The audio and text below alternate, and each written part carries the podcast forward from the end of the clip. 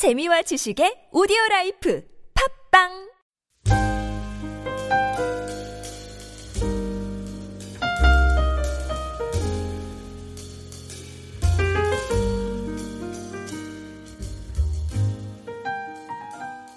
어, 잠언을 보면서 우리 삶에 많은 유익이 되는 것을 우리가 볼 수 있습니다. 하나님의 말씀을 기준으로 가지고 어, 이 원칙과 방법이 우리에게 많은 것을 깨우쳐 주기 때문입니다. 어, 이 잠언의 말씀을 붙들고 산다면은 어, 우리가 이 세상을 살아가는데 많은 어려움과 또 힘든 일이 닥치더라도 이것들을 잘 이겨낼 수 있는 힘을 얻게 되고 또 이것이 잠언이 가지고 있는 가장 큰 강점과 특징, 특징이라고 생각됩니다.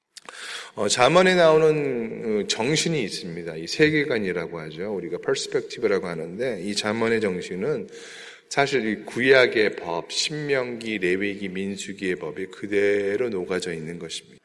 그래서 이 구약의 법을 보게 되면은 이 잠언 안에서 이 구약의 법이 구체적으로 드러나는 것을 우리가 알 수가 있습니다. 어, 특히 이 잠언에서요, 특히 구약의 법, 구약의 정신에서 강조하는 것이 있는데 그것은 연약한 자들을 위한 것입니다. 가난한 자들을. 어, 조금만 깊이 들어가게 되면요, 이 구약의 법 안에는 가난한 사람들, 어, 세상에서 좀 말할 때 우리가 좀 힘이 없고 연약한 자들에게 유리한 법이 있게 되는 것을 보게 됩니다. 예를 들어 7년이 되면 여러분 빛을 탕감해 주는 법이 있죠. 이 제도를 보면요, 사실 부자들이 불리합니다. 왜냐면은 부자들이 계속 신경을 써야 되는 거예요. 몇 년이 되면은 이 밭을 자기 밭임에도 불구하고 가난한 사람들에게 그 밭을 나눠줘야 되는 것, 줘야 되는 거예요. 그리고 가난한 사람들에게 더 신경 쓰도록 되어 있는 법들. 이게 그 사실은 못 사는 나라 있잖아요. 후진국일수록 보면은 이 가난한 사람들이 더 불리합니다. 부자들이 더 평안하고 부자들이 더 잘 살게 됩니다. 근데 선진국들을 보면 어떻습니까? 부자들이 불리합니다. 세금도 더 많이 내고 어떤 분 제가 캐나다에서 오신 분 얘기 들었는데 그분은 이 캐나다에서 너무 세금이 많아서 그냥 그나마 미국으로 왔다고 얘기하시더라고요. 어, 이 tax 문제, 세금 문제가 많습니다. 또 보고도 제대로 안 하면 여러분 그 tax 문제 때문에 실형 받기도 합니다. 그 선진국에서는. 그래서 부자가 괴롭게 되는 나라가 어, 선진국입니다. 정직하지 않고 부자가 되면 너무 괴로운 나라가 바로 선진국입니다. 그런데 후진국일수록 어, 두 가지가 없죠. 이 세금 문제나 이런 평등이나 인권 문제가 이렇게 없습니다. 제가 이렇게 여러 군데 성교를 다녀보면은 부, 부자가 아닌 나라 후진국일수록 인권에 대한 문제 예를 들어 차가 어, 먼저냐 사람이 먼저냐 이렇게 보면요 이렇게 아프리카 같은 경우는 반드시 차가 먼저입니다. 사람이 먼저가 아니라. 근데 여러분 미국에서는 뭐 생각도 할 수 없는 일이죠. 사람이 먼저죠. 인권의 문제들이 후진국이 갈수록 약하고 평등의 문제들이 약하다는 것입니다. 죄를 져도요 감옥에 잘 가지 않는 것. 오늘 말씀 보십시오. 우리 24장 23절과 24절의 말씀입니다. 같이 읽겠습니다. 이것도 지혜로운 자들의 말씀이라 재판할 때 낯을 보아주는 것이 옳지 못하니라. 악인에게 내가 옳다 하는 자는 백성에게 저주를 받을 것이요 국민에게 미움을 받으려니와. 낯을 봐준다 이게 무슨 말입니까? 여러분 이 얼굴을 안다는 거예요. 인식해서 재판을 제대로 판결 안 하고 잘못된 방법으로 판결하다는 것입니다. 그래서 여러분 우리가 이런 선입관이나 먼저 생각하는 것들을 이렇게 좀 버려야 될 필요성이 있습니다. 우리가 살면서 다른 사람을 재판의 장에 가거나 아니면 증인이 되는 일이 몇 번이나 있겠습니까? 그런데 그런 상황이 닥칠 때 우리가 우리도 알게 모르게 우리 안에 있는 이 속의 마음이 그 상대방에 대해서 왜곡하거나 무시하거나 더 나아가서는 그 사람을 억울하게 증거하는 일들을 만들지 말아야 된다는 것입니다. 아, 요즘 이 한국에 유행하는 드라마가 있습니다. 응답하라 1988년 이렇게 있는데 뭐 1988년도를 배경으로 이렇게 드라마가 나오는데 아, 거기에 보면은 그 유명한 사건이 있습니다. 그 지강원이란 탈옥수가 그래서 탈옥해서 유명한 말을 남겼습니다. 유전무죄, 무전유죄. 예, 왜 그러냐면은 이 지강원이라는 이 탈옥수가 왜 탈옥을 했냐면은 어, 자기가 한 번 예전에 죄를 졌는데 그 죄에 가중죄까지 붙어서 그러니까 그 556만 원을 훔쳤는데 그러면 556만 원 훔친 그 형량이요 17년이 나왔어요 17년. 어, 그래서 자기는 이제 엄폐하다고 어, 이렇게 탈옥했는데 그 당시 전두환 대통령의 동생인 정경환 씨가 횡령한 액수가 100억이었습니다. 100억. 그런데 어, 그 100억을 횡령한 정경환 씨의 형량은 7년이었습니다. 7년. 그 나중에 또 그, 뭐, 그것마저 7년 형기 다안 채우고 여러분 중간에 가석방에서 나오는 거 이런 네, 사실 우리나라가 약한 것이 제가 보기엔 사법 쪽이 많이 약한 것 같더라고요. 아직도 어, 많은 부분에 있어서 개선해야 될 점들이 있는 것 같고 어, 누구를 봐주는 문화가 있죠, 우리나라는. 아는 사람을 이렇게 해서. 다 안 되는데 아는 사람이면 된다는 그런 문화들이요. 사실은, 어, 우리가 이 성경의 정신을 좀 따라서, 어, 바뀌어져야 될 부분 중에 하나라고 생각됩니다. 어, 제가 미국 대단하다고 생각하는 부분들 몇 가지가 있습니다. 몇 가지가 있는데, 그 중에도, 뭐 제가 이번에 또 Thanksgiving 때 이제 잠시 휴가 다녀와서 낚시를 다녀왔는데, 어, 여러분, 미국에서는 낚시를 하려면 낚시 라이센스가 있어야 됩니다.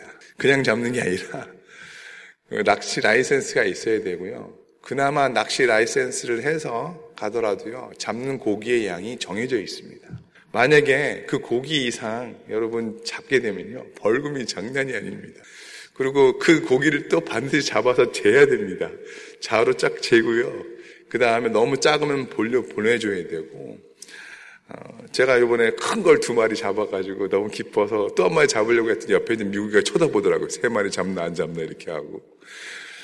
예, 이런 것들 보면요. 이게 조그마한 건데요. 이 조그마한 이 법이요. 어, 사실 한국에 지금 뭐, 어, 자연보호하고 뭐하고 이런 문제들 다 일어난 일들이 뭐, 무엇입니까? 고기를 잡아도 씨알까지 다 잡아서 지금 고기가 없다고 그러잖아요. 그러니까 조그마한 법 안에서 그 법을 지키는 것들이 이루어지지 않기 때문에 결국 나중에 생태계의 파괴 그리고 결국은 그걸 인하여서 여러 가지 기초적인 것들이 무너지기 시작하는 것입니다. 어, 저는 이런 이 미국 안에 있는 녹아져 있는 성경적인 정신이 굉장히 좋다고 생각됩니다. 어, 이런 것 정신들이 우리 예수 믿는 사람 안에도 녹아져 있는 것. 그래서 잠언 말씀 우리가 매일 읽어야 되는 것이 무엇이냐면은 바로 이 성경적인 정신이 계속해서 우리 안에 녹아져야 된다는 것입니다. 두 번째 우리 말씀인데 우리 24장 28절과 29절의 말씀입니다. 너는 까닭 없이 내 이웃을 쳐서 증인이 되지 말며 내 입술로 속이지 말지니라. 너는 그가 내게 행한 같이 나도 그에게 행하여 그가 행한 대로 그 사람에게 갚겠다 말하지 말지니라. 그래서 링게가 쓴 잠언 주석에 이런 말씀이 나오게 됩니다. 히브리 철학은요, 생각만 하는 것이 아니라 사색적인 것이 아니라 실천적인 것이다. 삶에 적용을 하는 것이다. 아, 그래서 유대인들은요, 이, 이, 말씀을 가지고 생각만 하는 것이 아니라, 묵상만 하는 것이 아니라, 그것을 삶에서 실천적으로 이끌어낸다는 것입니다. 그래서 우리 앞에 봤던 부분이 정신적인 것에 대한 어떤 것이라면요, 지금 이 말씀은 정신적인 것을 어떻게 해요? 구체적으로 어떻게 실천하는가라고 우리 삶에 적용을 시켜주는 부분입니다. 어, 유대인들이 노벨상을 많이 받는 이유가 저는 여기 있다고 생각됩니다. 이 사회적인 면에서 두각을 내는 모든 부분들이요. 근본적인 바탕이요. 인간의 이성에 둔 것이 아니라 하나님의 계시에 둔 것입니다. 하나님의 계시에 둔 철학이 있고 그 계시의 철학을 통해서 하나님을 믿고 하나님을 믿는 그 현장에서 삶을 출발하는 그 힘이 있기 때문에 그렇다는 것입니다. 오늘 특별히 이 거짓 증언에 대해서 나오는데 이 거짓 증언은요, 여러분 이웃을 속이면서요, 사실은 하나님을 속이는 일입니다. 정확한 사실에 기반을 두지 않은 채 남의 일에 끼어들어서 판결에 영향을 끼치는 행위 명백히 죄악입니다. 이 죄악은 십계명을 어기는 죄악이기도 하고요. 또 이것은 죄가 없는 자에게 죄를 뒤집어 씌우는 참으로 하나님이 싫어하시는 죄악입니다. 여러분 결국 지혜가 다른 것이 아닙니다. 이런 조그마한 문제도 기본적인 문제들, 기초적인 문제에서 자신을 다룰 줄 아는 것이 필요하다는 것입니다. 저는요, 운동 좋아하니까 운동을 합니다. 제가 이제 늘 말씀드리지만 운동할 때 농구한다고 하잖아요. 그 농구를 해보면요, 해보면은 인종의 성격이 다 드러납니다. 흑인, 백인, 그리고 동양인, 이렇게. 주로 보면요, 죄송한 얘기인데요. 흑인들이 거짓말 많이 합니다. 거짓말 많이 하고요. 그리고 나중에 꼭 그것을 지적하는 백인이 등장합니다. 그럼 이제 싸움이 붙고요. 동양인 저는 가만히 보고 있습니다. 이게 보면은 흑인, 백인, 동양인 차이점인데, 아, 근데 저는 인종차별, 인종 문제인 줄 알았어요. 근데 절대 그렇지 않습니다. 지금은요, 싸움 안 합니다. 제 말 들어요, 제 말. 왜냐면 제가 나이도 많고, 농구를 일단 오래 해서 거기서 이제 뭐 시니어 그것도 있고요. 그리고 이 아이들 안에 이 인종 이런 걸 떠나서요. 인식이 생겼습니다. 제가 이제 목사라는 것도 알고요. integrity가 있다는 걸 알기 때문에 그냥 제 말을 들어줘요. 제 말을 들어주더라고요. 예전에는 정말 격렬하게 싸움했는데 지금은 하도 오래 하다 보니까 우리 리그 안에서 그냥 제 말 들어주고 제 말을 따라주더라고요. 빠울을 했다면은 빠울 하는 사람이 내가 빠울 했다고 하는 거 그게 처음에는 쉽지가 않은데 자꾸 한 사람이 시작하면요. 어느 사이에 그 팀, 그 경기 안에는 그런 일들이 그런 무드가 흘러간다는 것입니다. 그리고 여러분 솔직히 제가 보니까요 아이들이 나중에 뒤끝이 있더라고요 보니까 빠울 안 했는데 했다고 해서 익히고 나면은 나중에 또 와서 서로 얼굴 붉히고 좋지 않고 사실은 우리가 누가 나한테 잘못한 일을 조금 하면요 굉장히 불편해합니다. 반드시 갚아줘야 되는 그 은사를 가지신 분들도 계시고요 직성이 풀리는 분. 근데 성경은 오늘 뭐라고 얘기합니까? 그렇게 하지 말라는 것입니다. 누군가 나에게 서운하게 했거나 누군가 나에게 악한 일을 했을 때 내가 그것을 되갚으려고 하지 말라는 것입니다. 여러분 우리가 그런 마음이 있지 않습니까? 나에게 나쁜 일을 한 사람에게 되갚아 주려는 마음. 나에게 부당한 평가를 내면 반드시 또 쫓아가서 부당한 평가를 해줘야 되고 나를 괴롭히면 그 사람을 복수할 마음이 생기는 것. 근데 잠언 말씀은 성경은 우리에게 말합니다. 되갚지 말라. 그래서 우리가 잘 아는 히브리서 10장 30절에 뭐라고 되어 있습니까? 원수 갚는 것이 내게 있으니 내가 갚으리라. 여러분 이 말씀이요. 히브리서 10장 30절에 이 말씀이요. 우리가 가장 좋아하는 히브리서 믿음장 11장 바로 앞에 나온다는 것을 잊지 마십시오. 우리가 믿음을 강조하기 전에 우리가 배워야 될 것은 바로 믿음 전에 있는 하나님의 녹아 있는 히브리 사상, 즉 하나님께서 되갚지 말라고 하는 그, 그것을 가지고 있는 것이 그것이 바로 믿음의 바탕이 된다는 것입니다. 왜냐하면요. 심판은 하나님이 하시는 것이지 내가 하는 것이 아니라는 것을 알려주기 때문입니다. 그래서 여러분, 다른 거 필요 없고요. 삶의 작은 부분에서 믿음의 연습을 하는 것이 필요합니다. 종종 우리는 한국 사람 특히 스케일을 얘기합니다. 큰 스케일 아니요. 디테일이 없으면 스케일이 절대 나오지 않습니다. 여러분 삶에 디테일, 자그마한 일들을 지키지 않으면은 절대 는 여러분들에게 어떠한 일도 큰 일도 맡기지 않으십니다. 그게 제가 경험한 하나님이에요. 그런 면에서 잠언이 우리에게 가르쳐 주는 것이 무엇입니까? 날마다 하루하루의 삶의 디테일입니다. 그래서 늘 어디 있든지 하나님을 경외하는 마음을 갖고 다른 사람에게 되갚지 않고 선한 일을 행하신 여러분이 되시기를 예수님의 이름으로 축원드립니다.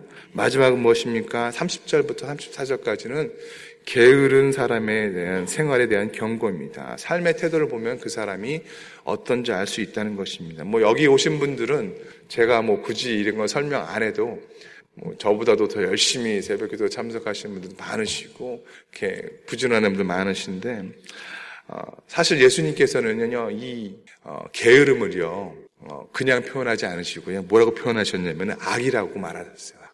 그 달란트 비유하실 때 뭐라고 얘기합니까? 한 달란트를 맡겨놓은 중에 자기 일을 다 하지 못하셨을 때 그냥 게으른 종아 그러지 않고요. 이 악하고 게으른 종아 이렇게 말씀하셨습니다. 여러분 기억하십시오. 어, 게으르다는 것은 그냥 단순히 내가 뭐 몸이 퍼지고 뭐 이런 것이 아니라 이 정신의 문제고 또 삶의 태도의 문제라고 생각됩니다. 저는 청년들과 사역하면서 제가 정말 정말 제 마음에 이렇게 어, 스트러글하고 바더가 되고 정말 그 힘든 부분이 뭐냐면은 늦어요. 꼭 늦어요. 꼭 늦는 아이들이 있어요. 어떻게 그렇게 어, 사명감을 갖고 늦는지 꼭 늦습니다. 보면은 뭐 연습을 7시에 시작하면은 7시에 시작한다는 건 7시 연습이 딱 시작해야 된다는 건데 7시에 출발을 해요. 그럼 한 7시 반쯤 도착하고 예배 시간도 그렇고 제가 이렇게 꼭 그래서 그런 사람을 기도하면 집중적으로 하면서 하나님 형제 자매를 이렇게 변화시켜 주십시오. 이렇게 하고 변화가 되면은 그 다음에 또 새로 들어온 또 친구가 또 누구 그래요. 그래서 야 이건 영원히 해결하지 못하는 숙제구나. 근데 사실은 어, 제가 근데 청년들은 좀 쓴소리 많이 합니다. 너네 늦는다, 늦다가 나중에 결혼식장에 늦는다. 너 절대 늦는 거 하면 안 된다. 그래서 얘기하고 하는데 사실 그게 다 게으른 거거든요. 게으른 건데 제가 요즘 젊은 세대를 보면서 느끼는 것 중에 하나가 가장 큰 마음이 아픈 게 게으르다는 거예요. 게임할 때는 또 얼마나 열심히 하는지 자기들 좋아하는 건 열심히 하는데 그 외에 어, 여러분 중요한 것이 있습니다. 우리가요 게으르다고 말하는 거는요 모든 것에 대한 어플리케이션이 돼야 됩니다. 내가 원하는 일만 충성되고 내가 원하지 않는 일은 게으른 것 그건 악한 것입니다. 우리는 모든 일에 하나님께 충성되고 모든 일에 성실을 다할 어, 책임이 있습니다. 왜냐하면 우리가 하나님을 믿는 사람이고 예수 그리스도를 주인으로 믿는 사람이라면은 심판자이고 구세주가 되신 그 주인을 따라가는 것 아니겠습니까? 사람을 보는 것이 아니라 세상을 보는 것이 아니라 때로 우리가 어떨 때는요 사람에게 인정받기 위해서 이렇게 하니까 그런 사람들이요 제가 보니까 3년을 못 가더라고요. 3년을 못 가더라고요. 사람 앞에서 하는 척 하다가 여러분 하나님 앞에서 모든 일을 행하시길 예수님의 이름으로 축원드립니다. 여러분의 게으름의 뿌리에는요 악이 있기 때문에 그렇습니다. 새벽기도 우리 너무 열심히 나오시는데 저는 더 많은 분들이 새벽기도에 나와야 된다고 생각됩니다. 특별히 연말을 맞이해서는 더 하나님 앞에 부르짖고 한 해를 결산할 때 기도로 결산하지 않으면은 그 다음 해를 기도로 맞이할 수 없기 때문입니다. 제가 신조를 삼는 말씀이 오늘 말씀이 좀더 자자, 좀 더 눕자 하는 제가 새벽기도 꼭 깨어날 때 일어날 때 말씀이 좀 더 자자, 좀 더 누르면 빈 공이 가는 것 같이 찾아온다. 여러분 이 말씀을 기억하시고 하루를 살아가신 여러분 되시길 예수님의 이름으로 축원드립니다. 우리 같이 기도하도록 하겠습니다. 하나님 감사합니다. 오늘 말씀을 통해서 하나님 함께해 주시고 일주일의 삶에 하나님 은혜를 베풀어 주시옵소서. 같이 통성으로 기도하도록 하겠습니다. 하나님 감사합니다. 오늘 말씀을 통해서 한 가지만 기도하도록 하겠습니다. 오늘 출발하는 니카라가 선교팀을 위해서 우리 같이 통성으로 기도하고 우리 기도 중보하도록 하겠습니다. 같이 기도하겠습니다. 하나님 오늘 출발하는 니카라가 선교팀에게 함께하여